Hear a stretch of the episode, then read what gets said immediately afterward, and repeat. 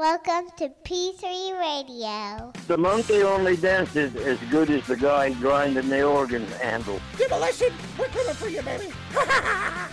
And uh, if you're going to call me back tomorrow, whatever, I can. I'm, You better believe I took my turn with little Ted. what? cool story, bro. PG3 Radio. Here's your host, Josh Friday. Ladies and gentlemen, next up we have Crying Little Blind Children. Richard Mullican. I don't know. Is this making any sense to anybody out there? It's showtime! It's showtime! It's showtime! Hello, everyone, and welcome once again to another episode of P3 Radio. I'm Richard Milliken, joined by my co host and best friend, Josh Briley. Say hey, Josh. How's it going, everybody? And Richard, today we are joined by a very special guest. Yeah, a man that has many personalities, some might say. Several, at least the ones we've seen. Yeah, well, we're not talking about like a schizophrenic guy from down the road. We're talking about Mr. Personality, Derek King. He was super awesome, super cool guy, and I hope we have him back. Well, you know, I say not a schizophrenic. I hadn't talked to Derek really before this in a while, and no, Derek's a great guy. We were happy to have him on, and his gimmick of Mr. Personality when we started watching him in Memphis wrestling as a lower guy, and then he built himself up to be one of the main guys in in the whole area. And whenever I seen him on WWE TV, it was kind of like seeing one of the hometown guys make it. Yeah, well, we're gonna have that interview with Derek coming up right after this commercial break from Wine of the Month Club. When you go shopping for wine, do you look at the labels? Do you stare at the price and wonder if the wine is worth the expensive tag? Well, stop it because Wine of the Month Club has you covered. Every month, Wine of the Month Club is going to send you two bottles of high quality wine right to your front door. And what better way to say I'm thinking of you than a subscription to the original Wine of the Month Club for a friend or a sweetheart? Each month they'll be reminded of your thoughtfulness and will receive the monthly wine letter and newsletter binder. Recipes, wine knowledge, and great wine, and the opportunity to get more of their favorites is at hand. Give with confidence and joy, knowing that you're a part of the original Wine of the Month Club. By the way, there are no dues, no fees, no hidden charges. Cancel anytime with no obligation. Just pay no more than $23.96 plus shipping for two great bottles of wine. Go there now. Sign up by visiting our link, tinyurl.com slash p3wine. That's tinyurl.com slash p3wine. The Wine of the Month Club, the original wine club since 1972.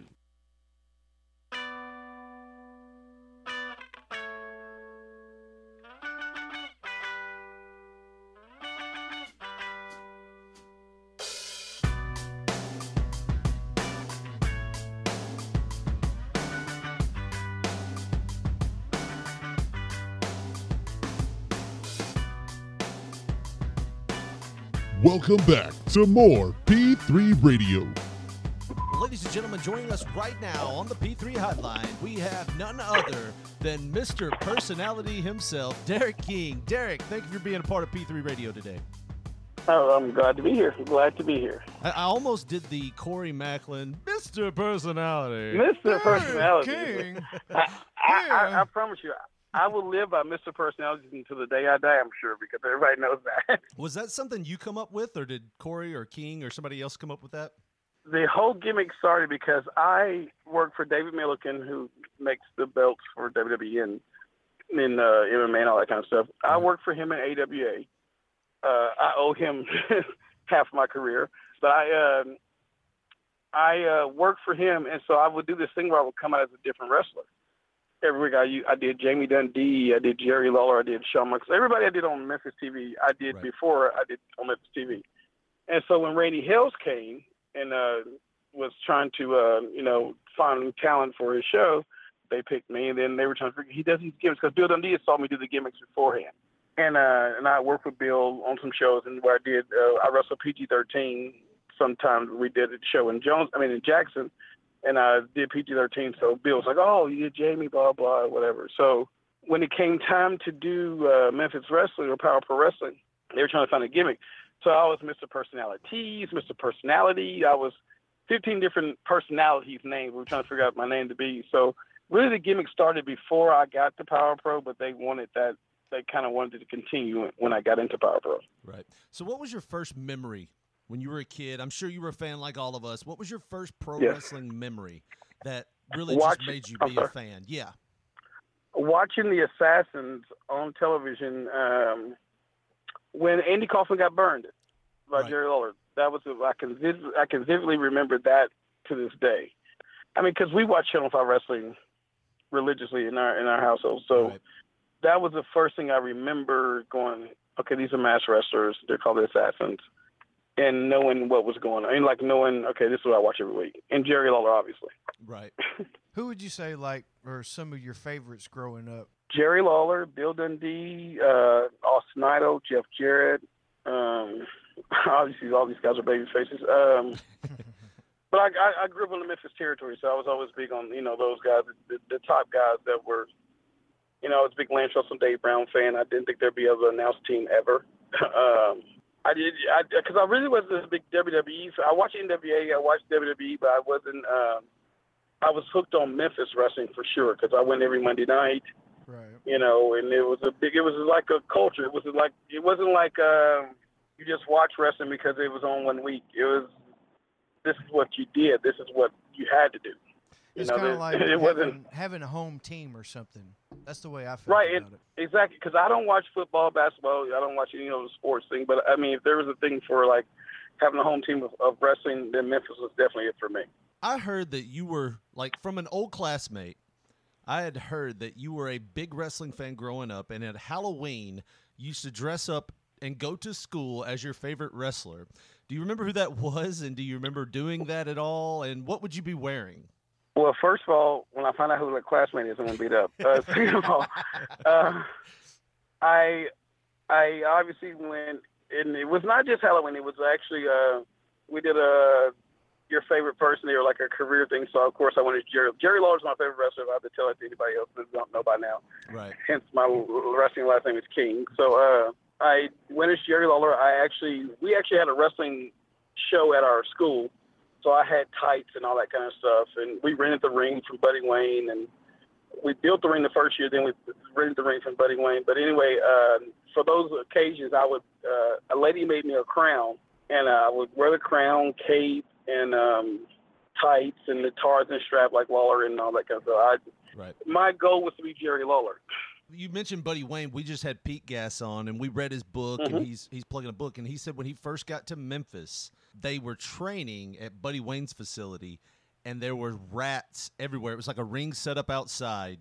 Rats were everywhere, dead on the ring, on the ground, and said Regal called and said, "No, this isn't acceptable. We've got to have a better training facility." Was it that ring that you were renting with the rats and everything in it? Well, I thought most wrestling. Never mind, that's a whole different story. Anyways, I'm not hanging into that. Um, the uh, the ring that uh, we rented from Buddy was actually the ring they used at the Coliseum on Monday nights and stuff like that. So we actually rented the actually it was the TV ring they used on, on Channel Five. So we rented that ring. My buddies and I all pitched in to rent the ring the first time. After we had built our first ring the first year, then we go, let's just rent the ring because we went to TV. We went to uh, come to Coliseum we were trying to find out, you know, inquire about how to get this done. Because uh, January 19th was our coming home clash, so we had this big uh, wrestling event in front of our whole school. I, was, I went to a Catholic school, so they paid a dollar to get out of uniform to come watch us wrestle. And but it was the ring from uh, to answer your question, it was the ring from uh, from uh, Channel Five. You, you hear all these stories about backyard wrestling back in the day. You guys were untrained wrestlers that were renting rings and setting them up at your school and putting on shows. That's a that's a different level than backyard wrestler, right? Right. Well, well, that is true. But I did backyard wrestling at my house all the time. We we made belts with cardboard and all that kind of stuff. We I remember getting the dishes from my mom's uh, play set, trying to make the you know the the outer ring, the, the middle ring of all these these title belts, colored them in, and we would defend the titles from uh, from my street to the other the street behind us. So. It was, it was like, okay, well, you're the champion over here. Now you got to go over here and defend the title. But we we backyard wrestled, but when you when we did it at school, it was on a whole different level because at 16 I had already broken to the I had started training, so I kind of knew how to take the bumps. So I uh, we would rent the ring, and obviously, I, you know, my friends were like, okay, this is how you fall. This is what we're doing. So you know, we all got in there and couldn't wait to do it. It hurt like it hurt like a summer. I can remember that now. Now, But it uh, did you now you said you you know, but you couldn't have told us that then. Yeah. Did now you said you defended it against other people on other blocks. Now were these shoot fights or were these like working? You know, I'll have the belt this week. Oh, I, hey, I'm an entertainer, absolutely predetermined.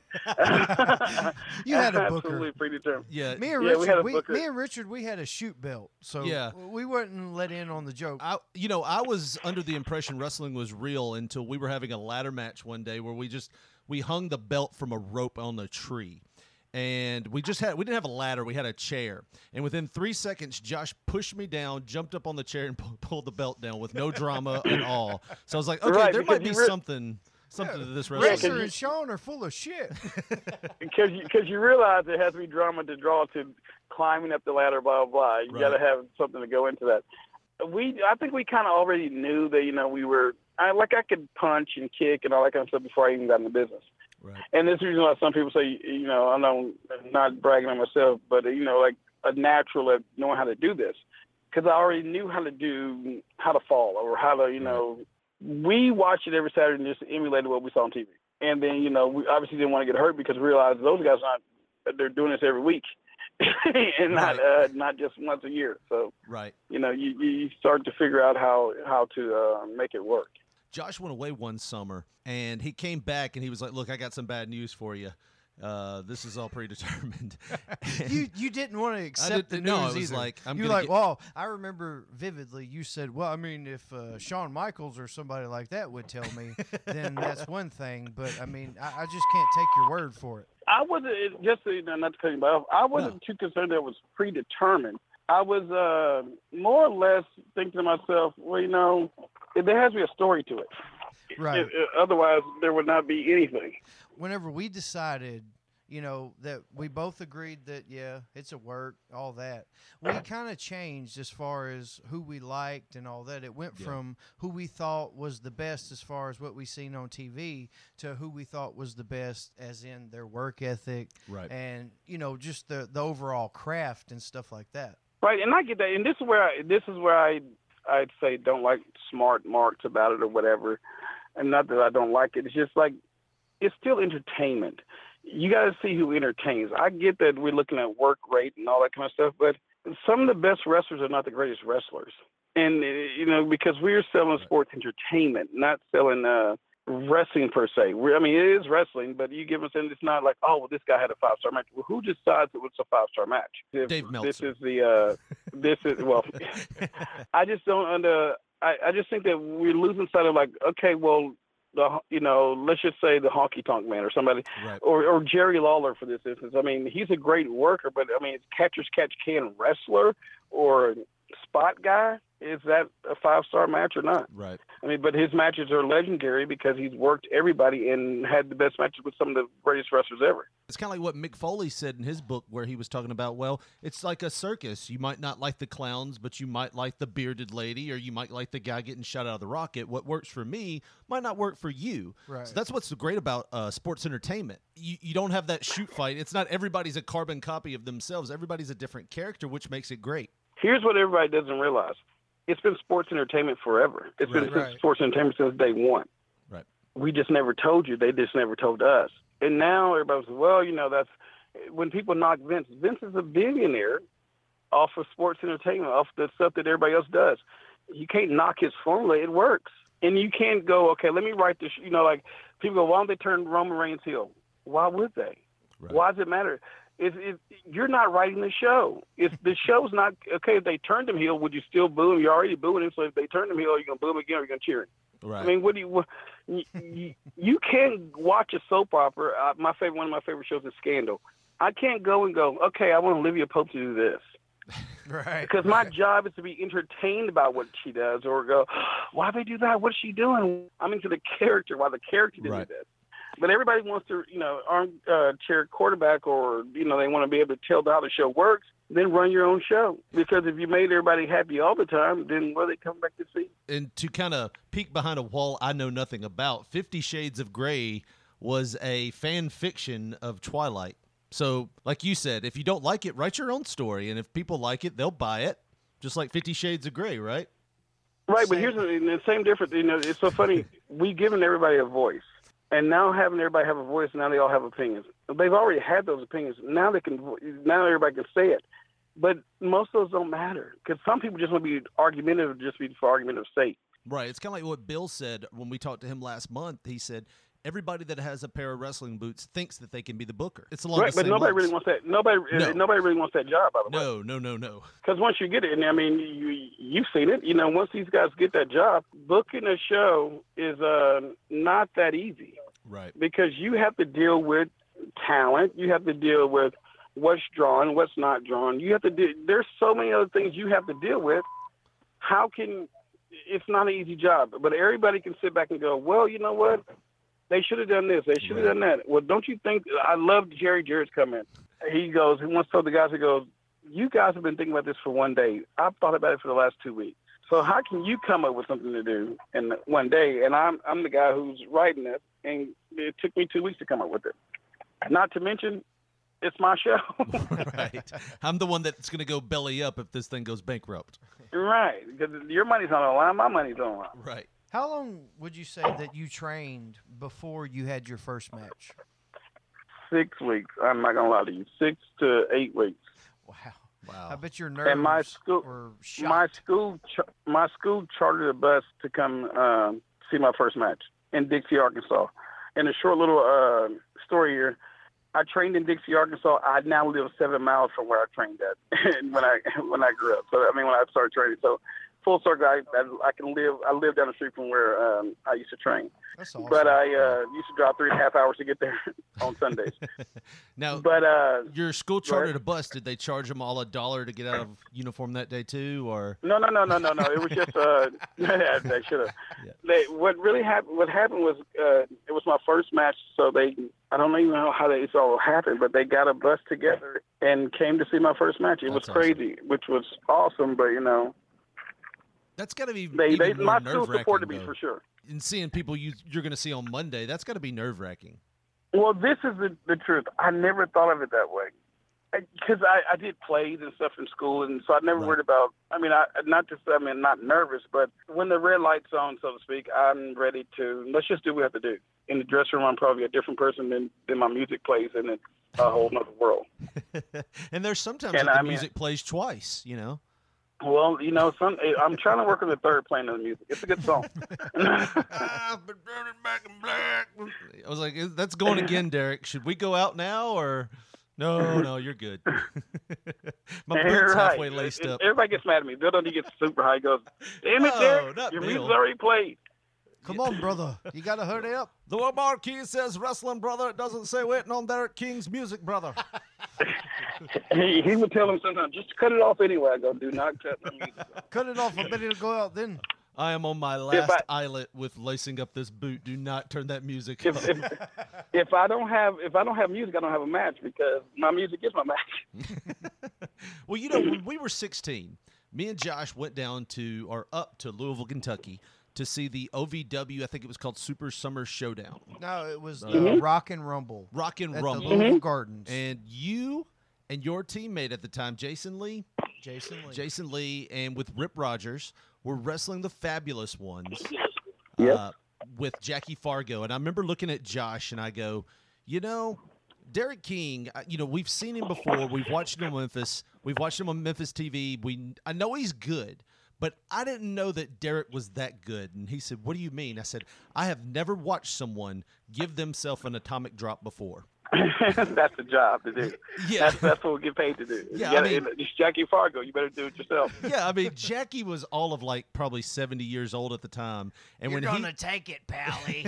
when he picked you up, I was like, I don't know how he's doing it. Derek's doing some David Blaine levitation type stuff right now because there's no way that Jackie's holding him up right there. Here's the thing: when you, I always look at it this way, you're a performer. Your job is to perform. I'm working with Jackie Fargo and the Fabulous Ones, who are the biggest stars in Memphis. You know, the biggest. By far, Jackie Fargo is one of the biggest stars in Memphis wrestling history. Mm-hmm. The Fabs are one of the biggest tag teams in Memphis wrestling history. You only get one chance at this. You have to do everything you can to make it what it is, and that's that's the job. It's not, you know, I- and you know this. I have a huge ego. Huge ego. But my job is to make sure, every sure everybody in that ring has can leave with my ego also, and to make sure that they go, well, that's what we came to see. And you know, people can knock it or whatever and, and say what they want to say, but I mean, when it comes to wrestling, I, that's all I want to do. Whose idea was it to pair you with Jason Lee and Rip Rogers? Jim Cornette. He's the one who told me to dye my hair blonde. He's the one who uh, he's the one who gave the tag team. He's the, every bit of that was Jim Cornette. Do you have any good uh, Rip Rogers stories that you've been a part of or I, you've just heard I about? will tell you that Rip Rogers probably thumped me in the ass more times than anybody on television, than me. and I could not.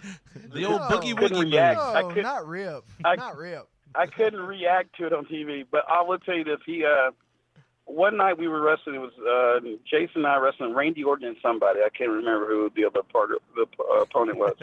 You remember But Randy we, Orton, uh, but not the other guy. Well, I do remember. Well, he's Randy Orton. Who wouldn't Right. forget his name? And so there you go. Uh, there's your there's your third name drop of the of, of conversation. so uh, we're wrestling, and then we missed a spot or something, or something. Rip called, and we didn't do it. Rip just says, "All right, do it yourselves," and left us. I go, uh, he's in the finish. What are we doing? And uh, but you had to live and learn. I mean, you had to you had to learn. We're supposed to be listening, and we're doing you know whatever the hell we want to do. You know, I was in the back at that OVW show. Me and Josh were taken to an area where just, I guess, wrestlers' families were. Mick We- Foley we had were Dewey. sitting Right. with Rip's wife and Right. his kid. and- Mick had Dewey there at the time. Right. And you and a guy who was working a new gimmick at the time called Slash, uh, who was Wolfie D. Yes. He come Wolfie you, D. Y'all both come up to us and just start talking to us. I know there's no memory of this. And as we're watching, Wow. there is I get I get both of your autographs. Sixteen year old me. So somewhere there's a notebook with your autograph, and uh, Wolfie There's signs. been a lot of vodka since that time. well, Wolfie signs his autograph as Slash, and you give him some some crap about it. You're like, "Is that how you're going to sign it?" And he's like, "Well, that's the first time I've ever done it." So somewhere What? I have Wolfie D's first ever autograph as Slash, and it came at that OVW show. But I remember this for this reason. At the time, there was a match going on, and it was just Chop City. Just pop, pop, pop, pop. And you stop everything you're doing, stop talking to me, and you look at the ring and you turn back and you go, Oh my God, OVW sounds like it's nothing but chops. Did you ever take right. did you ever take so so knowing that, knowing how chop happy he was and how hard his chops was, did you ever take a chop from Nightmare Danny Davis? I have never taken a chop from Nightmare Danny Davis, and I have uh, often heard the stories about his chops. Never taken his chops. Uh, I'm from Memphis, so we in Memphis don't chop. Uh, Right. Another thing, uh, uh, another thing about OVW, they did left-handed clotheslines, Really? and they all did left-handed clotheslines, and I was like, "What the hell are we doing?" And, you know, because they hurt a lot worse because you don't you don't know the strength in your left arm until you take one. Well- uh, Did anyone Go ahead. ever like really explain why that is? I mean, Why they did left No, because everybody there they were taught that everything to the left side, so they did left-handed clotheslines. That, that's how they taught us that. the way I was explained to it was most people walking around are right-handed. So pretty much Right. if if you go with the left hand, you're less likely to take somebody's head off as you would with your right arm. I'm gonna tell you right now, if I threw um, a left-handed clothesline to you, you're probably gonna be hurt tomorrow. Because of the I can throw left jabs, I can throw left punches, but if I threw a left-handed clothesline to you, it's not gonna feel good. Yeah, because you don't want it to look bad, and you know you're le- if you're right-handed, you don't know what kind of strength you have in your left hand. Right. It, and I remember going because sometimes you kind of have to feed to where, like, if you're feeding for a clothesline, and those guys throwing left-handed clothesline, you have to, you know, adjust yourself as you go.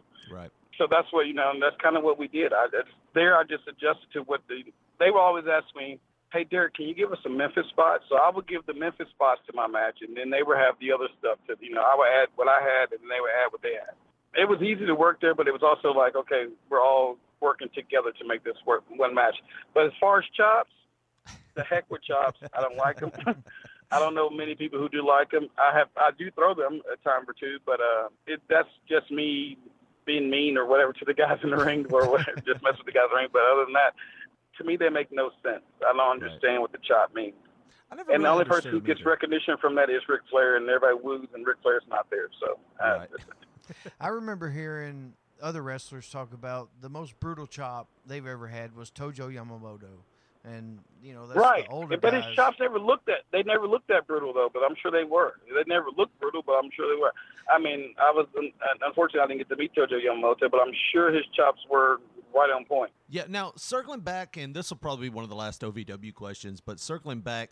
At Mm-hmm. that show, we were able to get in the ring, and it was the first time I'd ever been in a ring before in my life.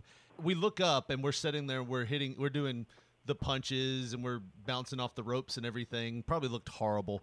And we look up, and there's Al Snow, Mick Foley, Kane, Les Les Thatcher, Thatcher, uh, freaking uh, D'Lo uh, Brown. uh, One uh, Stan Lane was standing there watching us. It was it was horrifying. Yeah, and so I go to do like for some reason my six foot three, three hundred pound at the time butt goes to do a drop kick, not knowing how to do it and land on my side. And I guess that was what it took for Rico Constantino to just bust in the ring and go, "Hey He guys, let me show you rushed the something." ring. Yeah, That's like, what "Let- happened. Let me just give y'all a little uh, training session here for free. Did you ever get a chance to meet Rico and and what kind of type of guy was he? I have met Rico. I've wrestled Rico. I've been on road trips with Rico. Uh, Rico was a um, cop in Las Vegas, and uh, then he did the American Gladiator thing um, and won that, I think. And um, seriously, super nice guy. Yes. Probably better for the too much for his business for sure. Yeah. Um, easy to work with. Knew his craft. You know, it could do anything. I mean, and he was older than all of them. I mean, he was a lot older than everybody, but could do still looked at, looked in great shape.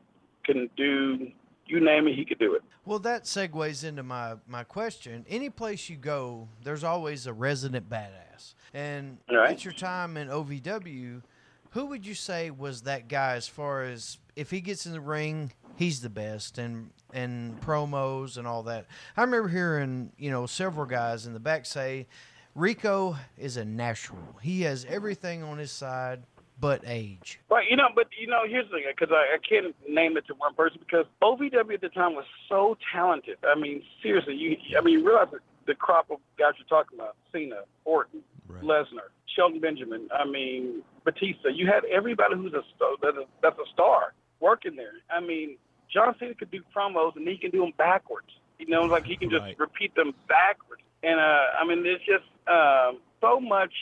I, I can't even you know how the talent worked. Was I a lucky kid to be there? Absolutely. And uh, just enjoying enjoying that time. But I mean, those guys were all legitimately the guys that can go and work. But we all wanted to work then. That's the difference. We all wanted to work. This is where I knock our business today. They wanted it for themselves. We wanted to make it somewhere, but we wanted it for the company also. Now everybody wants to go, well, what did I do tonight? What did I? It didn't matter win, lose, or draw. It didn't matter. I'm just saying if we can make somebody else better tonight, you know, that night, and that's what our job was. If I could write a book on why we shouldn't be wrestling today, it would be called "Why We Shouldn't Be Wrestling Today" because we shouldn't. because nobody wants it anymore. They want the Right. glory, fortune, and glory instead of the uh, the fact that the business has to live on after them. They don't And, want to and be so, the, you know, they don't want to be the spoke in the wheel. They want to be the wheel that keeps turning. and we all are the spoke in Right. the wheel. There's nobody. The only wheel is Vince at this moment. right. There, you know that there's no we- there's no other spoke. I mean, you all are spokes.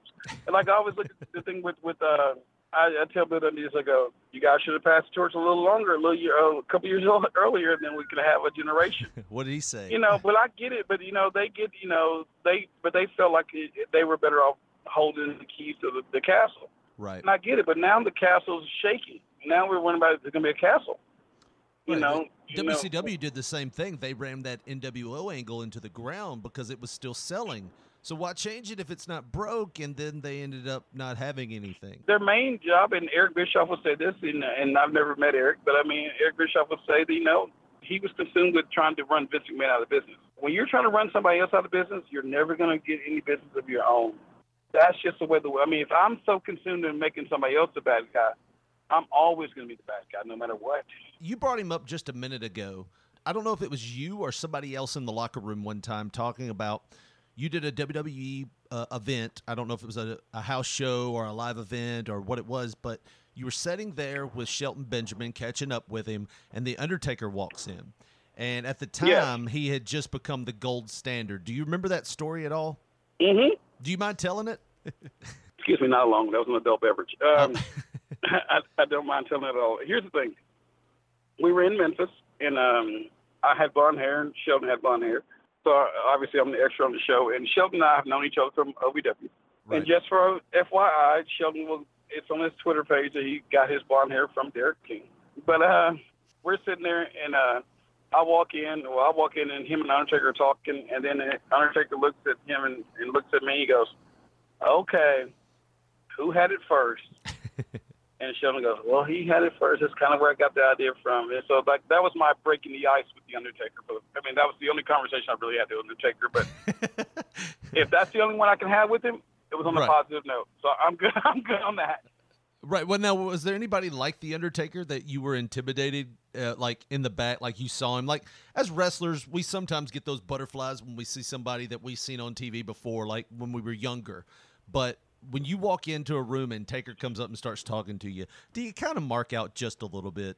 Oh, I, I, I you could, I like the the phrase mark out, but I'm intimidated intimidated by them all because they're there. But then again, like I, I was the most recent thing that I ever did. I was there a couple years ago, Right. and I was walking, and this is where I didn't have my cell phone or nothing, which is at the moment I wish I would have had this picture. And Cena walked right. He goes, Derek King, only in Memphis. I see Derek King, big hug and all this kind of stuff. Like, I mean, but I knew John Cena when he was the prototype. You know what I'm saying? Like, but this is, he was still the nice guy to me. Like, we're still. I, I was me and Stan Lee were on the road with John Cena, Nick, and Tajiri right before we went to Puerto Rico. But it was still like it was so natural for us to be like, okay, so easy. And I was like, I should have a picture of this, but it's not about me posting a picture on Facebook or posting a picture on Twitter. That memory for me was enough. I was like, he still remember who I am. He didn't forget that, you know, I was there when he was not John Cena. Right. What was Puerto Uh, Rico Puerto- like as far as like was it a culture shock or business as usual? It was a culture shock. They liked to bleed there. Uh, of course, they thought me and Stan were uh, dating each other. I'm sure. Because they thought that. Uh, of course, I- I've heard that a thousand times. But uh, they thought that, and um, if I could write a book on that, uh, they, I, I won't write one. Anyway, they. Uh, Best But they were super nice. seller. they were they were super nice to us, but it was a different way of learning. They uh nothing started on time, nothing ever ended on time. We would be at show till two o'clock in the morning. I go, what are we doing? I'll, I'll take a chop first- if we could just leave right now. I'll take a chop. Right, exactly. First night I was there, I wore uh, slacks and a nice black shirt, you know, like dressing up for the show, whatever. A kid threw cheese dip all over me. I go, what in the hell am I doing here? Well, we I go, that's over when I knew I could not last here long. But we were there for three months, so we, we over prepared for the Pete Gas interview. So I, you know, I, you brought up Puerto Rico. He talked about going down there, and he said sometimes the fans would take uh, a pair of pliers and they would take pennies and they would take a lighter and hold them under the pennies, and then once they got them to where they were almost like red hot, they would take them and throw them with the pliers at the wrestlers just to like right. hit them with this it. is why hur- This is why hurricanes hit Puerto Rico. This is why. this is why karma is is is what happens because they're mean people. Don't get me wrong; they were super nice to us. But when you're a bad guy there, those people are fierce, throwing batteries, throwing rocks. Cups of I mean, they were throwing stuff. I go, "What are you throwing at us?" I go, "You're not allowed to throw anything in a, in a American like uh, they're Americans, but like in on the stage, you're not allowed to throw stuff because you'd be ejected." No, no, no. More power to them. Throw it all. I'm like, are you serious? Pete talked about Yeah, we his were the book- Americans because we just made fun of them. I mean, we just made fun. We just made fun of them not speaking English.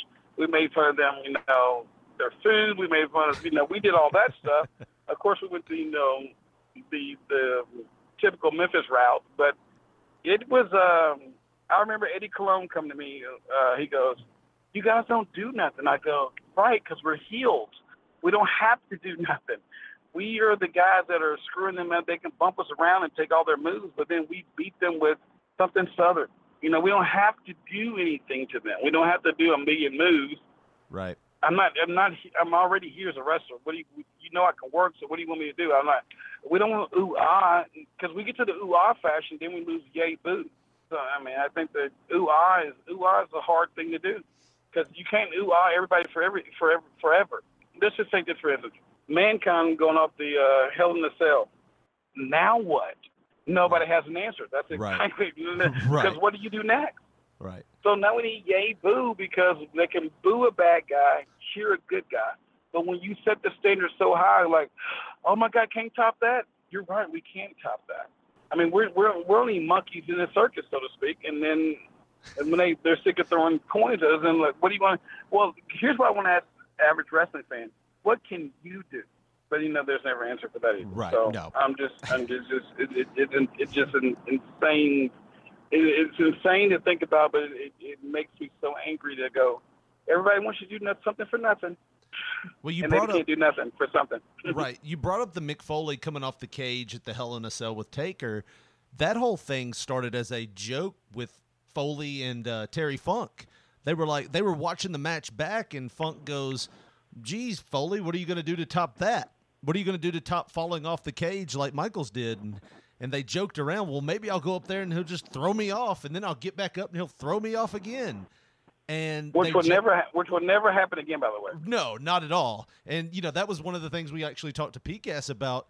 You know Shane coming off the top of the cage, and that one was almost as stiff, if not worse, for them Foley's because they that airbag they had under there, there was no give. So the guy was landing on a a hard surface that was padded, but a hard surface that had an airbag under it. There was really no give there. And it's amazing that people don't die doing that type of thing. Well, here's the thing: the stunts are all they're called stunts. That's what they call them now. Right. But now we know how they all work, Right. and that's what ruins it. I uh, listened to Meltzer earlier on uh, Dustin and Cerrito's uh, show. The thing is, cheap plug. Anyway, um, It's a good show. It's a by the good way, show. I, It's I'll real be in live. trend tonight. But uh, You know, we we can't promote that. oh, wow. Um, kayfabe. Anyway, uh, I would just tell you that the um the idea is you- do all that, and you know you you smarten the people up. Now they know how it works. Go to a, somebody went to a show for David Copperfield at the Coliseum, and of course he tells you how the tricks work because he wants it good for television. But it ruins it. Why would you tell anybody? Do you get what I'm saying? Like you, you we we ruining things for people that they can enjoy and go okay. Because I often say to people, is Superman real? Because these Marvel comics and DC comic things, these people are going crazy. There's a, there's comic cons for this. These people are not real people. They're not. They're not real. What does Superman really look like? I mean, who is he? What would you say is the greatest rib that you've either been a part of or had the pleasure just to sit back and watch unfold? That's funny because I don't know because I probably wasn't better than a lot of ribs. I don't. I don't know because ribs kind of fell out of those kind of um, out of the way when I was in there. Nobody really did any many ribs.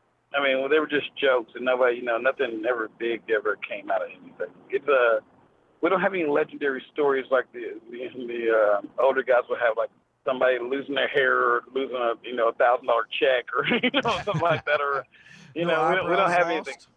No yeah, eyebrows eyebrows? No. Uh, Chase Stevens is good about drawing on people's faces, uh, but no eyebrows lost. Uh, Oh, and not not much of a. I can't. I mean, I hate to say that I don't have any stories of that. I just I just don't because we never really. I, we, the most thing was probably drawing on people's faces or something like that. Other than that, we never. Uh, I don't know. We, I think we were too busy partying. Not Hey, why not? Why not? You ran Ripley, Tennessee for a little while. Well, for a long while. Yeah. There's a story that I'd like to bring up right here. Is like the first Hey, time that be, oh, be, before you- before you say that, I just want to let everybody know, I beat Brock Lesnar. Let that be known. anyway, go ahead. yes. Well, me and Richard were talking earlier. Was it Chris Michaels that was your partner in that? No, it was Jason Lee. Jason and Lee. uh, Jason Lee? Jason Lee against uh, Brock Lesnar and, and Shelton Benjamin. And Okay. Sharmell, which is Booker T's wife, gave me the purse. I hit Brock in the face. One, two, three. Derek King beat Brock Lesnar. Was there anything in the purse, or was it just a purse? It's a loaded purse, Oh, bro. The It's a loaded purse. Gucci bag. I was gonna Just say, like that's from a- UWF. Derek's pretty hardcore. You gotta, you gotta, you gotta, you wins. gotta tap it first on the on the mat to make it work. like the loaded boot, you gotta stomp really good. you gotta tap it. It has metal Go ahead with your question. I'm sorry. Well, no, no, no. That- that- All right, we had Dustin Starr on our show not too long ago, and he brought up Uh-huh. a rib. Speaking of ribs, he brought up a rib he pulled on you guys just on the fly, and it involved a police officer. Do you remember anything about that? I'm trying to remember. Go ahead and enlighten me, please. Um, he got pulled over. Yep, he was riding with you and a few others. I think he said Johnny Dotson might have been there. Yeah. He got pulled over. They talked to him for a little while, and he convinced the cop to play a rib on you guys to say that he was getting arrested and the car was getting towed. Yeah, it, and I, I wish I could enlighten you on this. I don't remember. I don't remember. Well, his take on it. and there's probably a good thing I don't remember. yeah, his take on it that you guys were there. Cop came and told you guys that you had to leave the car because it was going to get towed. He was taken. He was going to be taken to jail. And Dustin said the first thing you did was instead of you know calling to see who he needed to call to get him out, you were calling people to get somebody to pick you up because you. Oh well, that was probably true. That was probably a hundred percent true. Because I, I I'm not going to jail for nobody. well, That's crazy. That is crazy. when you were running Ripley, uh, this is a Uh-huh. funny story I always like to think about, and then we'll head out, man. But when you were running Ripley and you brought me and Miles in, uh, you put us in the ring with uh, some guys at one time. I don't think I've ever seen these guys before, since, or you know, ever before then. And they looked like they were in jeans. They might have just been fans. And you give me and Miles this pep talk, and you're like, guys, go out there and lay your shit in. Just lay it in. Oh, I don't want anything to look Right. bad. I want it to look great. So we go out there and we, you know, we we we lost that night. It was like a slip under. We the guy rolls us up while we're not paying attention, but for for like ten minutes we just beat on these guys and beat on these guys and beat on these guys. We get back to the back, and you look at you look at me and Miles and you go, Jesus, guys, why were you so stiff? and I, I remember looking at Miles. I was like, well, welcome to TLCW. we do not know what Yeah, to do. I was probably having a moment of going, uh, do this and don't do this at the same time. Right. well, Well- well, I mean, that brings me to my last question. You know, you were like, I I, re- I retired like five years ago. You were like my last competitive match, and I booked you on the show just because that reason. I wanted you to be my last competitive match. Now, I, I I've had a appreciate that. couple. I've had a couple matches since then. Um, you know, we don't stay retired forever, right? Um, so yeah, right. Fuck sure you don't. So I mean, there's some people that we're even talking to now that are trying to chase his record of retirement. So kayfabe. so you know, You- for some reason, I was running that show, and I was like, Look, I want to work Derek as my last match, and I knew I had a kid on the way. I knew this was it. You know, I was done, uh, and I think I did that because I'd always looked up to you. I'd always wanted to, you know, impress you or have something to where you just like, you know, good job, man. I, I loved that. That was almost more worth more to me when we were wrestling for you and Ripley than anything was to hear that good job. And there were times, Wow. there were times where I felt like, and I've talked to Dustin about this when we was working like ten years ago. I told him, I was like, I don't know if Derek even likes me. And you know, while I've got this platform, what was your first thoughts when me and Miles first came into the the territory? What was your thoughts on us? And you can be as honest as you want to, because like I said, I'm Well, retired now. I would say just two big guys that I wanted to mold, and that's the truth.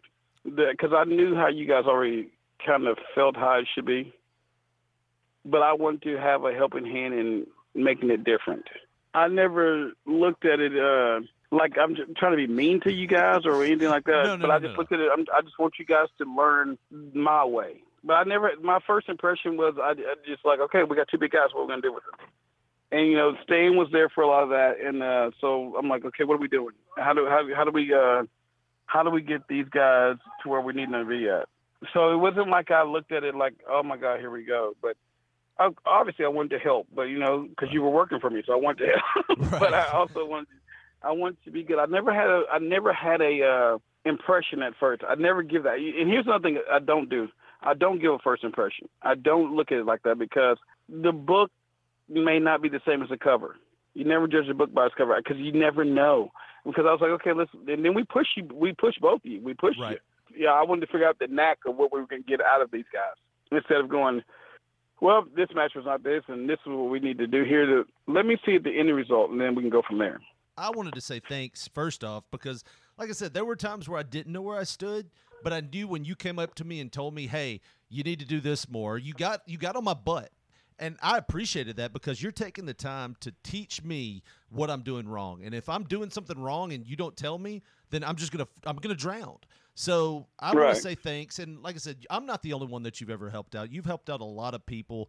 And dude, eh, you know, if you want to come back and retire and come back, no one's gonna have a problem because you give back to the the company, you give back to the wrestlers, and I think all of them appreciate it. But man, we're not gonna hold you up. Uh, we know you got places to be. I, let, let, me, let me say that I do appreciate those words. I really do. Thank you very much for saying that. Thank you. No problem, man. But like I said, you know, anytime you want to come back on, you got something to plug. Do you have any shows coming Well- up? Any events? Well, it- on on the the thirtieth. So we'll have a big show in uh, Bay, Arkansas, which is not far from Jonesboro, with uh, future Hall of Famer Double J Jeff Jarrett will be Nice. there, and uh, I think the next day he's having a we're trying to work on a seminar for him the next day, you know, all that kind of stuff. So those wrestlers who listen and all that kind of stuff, they can Yeah. always get involved in the, the seminar. But um, Jeff Jarrett's coming, and uh, as for me uh, doing anything else. I pop up everywhere, so you never know. It depends on what my well, what my wife says that week. So I, I, I, I'm working on I'm working on the honeydew schedule. Cool deal, man. Well, we're gonna have you back on sometime to talk about wrestling with death and all that stuff. We didn't get to everything, but man, Derek, we appreciate you being on P3 Radio today. Hopefully, we'll see you down the road pretty soon. All right, well I'm ready to come back. Just let me know. He speaks fluent Klingon. Backwards. The best story he's ever told was to himself. Of the two women he slept with in his life, one fell asleep, the other thought he was someone else. Dogs take him for walks. He is the world's most semi interesting man.